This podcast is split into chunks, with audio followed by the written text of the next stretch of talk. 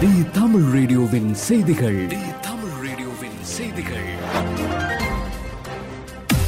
செய்திகள் வாசிப்பவர் பிரியா அம்பிகை பாலன் முக்கிய செய்திகள். ஈரானின் வடமேற்கு மாகாணமான கிழக்கு அஜர்பைஜான் மாகாணத்தில் தப்ரிஸ் நகரில் இருந்து அந்த நாட்டு விமானப்படைக்கு சொந்தமான எஃப் ஐ ரக போர் விமானம் ஒன்று வழக்கமான பயிற்சிக்காக புறப்பட்டு சென்றது. விமானத்தில் இரண்டு விமானிகள் மாத்திரமே இருந்தனர்.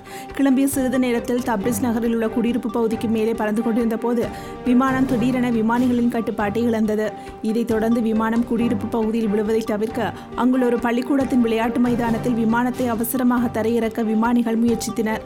எனினும் பள்ளிக்கூட வளாகத்தில் அமைந்துள்ள உள் விளையாட்டரங்க கட்டிடத்தின் மீது விமானம் விழுந்தது. இதில் விமானம் தீப்பிடித்து எரிந்தது. இந்த கோர விபத்தில் விமானத்தில் இருந்த இரண்டு விமானிகளும் விபத்து நடந்த பகுதியில் நடந்து சென்று கொண்டிருந்த ஒருவரும் பலியாகியுள்ளனர். அமீரக செய்திகள். அமீரகத்தில் கடந்த இருபத்தி நான்கு மணித்தியாலத்தில் அறுநூற்றி ஐம்பத்தொரு பேருக்கு கொரோனா இருப்பது உறுதி செய்யப்பட்டுள்ளதாக அமீரகத்தின் சுகாதார மற்றும் தடுப்பு அமைச்சகம் சார்பாக அறிவிக்கப்பட்டுள்ளது. மேலும் அமீரகத்தில் நேற்றைய தினம் கொரோனாவிற்கு இருவர் உயிரிழந்துள்ளனர். இதனால் அமீரகத்தில் கொரோனாவால் உயிரிழந்தோரின் எண்ணிக்கை இரண்டு லட்சத்து இருநூற்று தொன்னூற்றாறாக உயர்ந்துள்ளது. வளைகுடா செய்திகள்.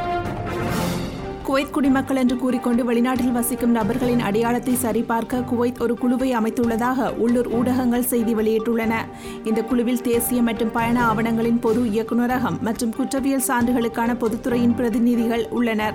குவைத் நாட்டவர்கள் என்று கூறிக்கொள்ளும் நபர்கள் வசிக்கும் நாடுகளுக்கு இந்த குழு சென்று அவர்களை நேர்காணல் செய்வதோடு அவர்கள் நாட்டுக்குள் வர அனுமதிக்கும் முன் அவர்களின் உரிமை கோரல்களையும் சரிபார்க்க உள்ளதாக செய்திகள் வெளியாகியுள்ளன. இந்திய செய்திகள். உக்ரைனில் போர் பதற்றம் அதிகரித்து வருவதால் அங்கு வசிக்கும் இந்தியர்களை பாதுகாப்பாக அழைத்து வர சிறப்பு ஏர் இந்தியா விமானம் உக்ரைனுக்கு புறப்பட்டது.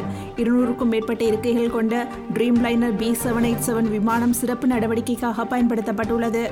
முன்னர் பிப்ரவரி பதினெட்டு அன்று இந்தியா மற்றும் உக்ரைன் இடையே இந்த மாதம் மூன்று வந்தே பாரத் மிஷன் விமானங்களை இயக்குவதாக மத்திய அரசு அறிவித்திருந்தது.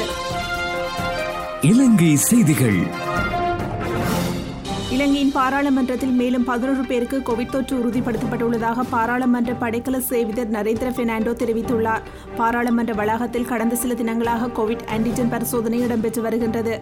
அதற்கமைய நேற்றைய தினம் பாராளுமன்ற ஊழியர்கள் எழுபத்தைந்து பேர் ஆன்டிஜென் பரிசோதனைக்காக உட்படுத்தப்பட்டனர். இதன்போது அவர்களில் பதினோரு பேர் கோவிட் தொற்றுக்குள்ளாகி இருப்பது உறுதிப்படுத்தப்பட்டுள்ளது.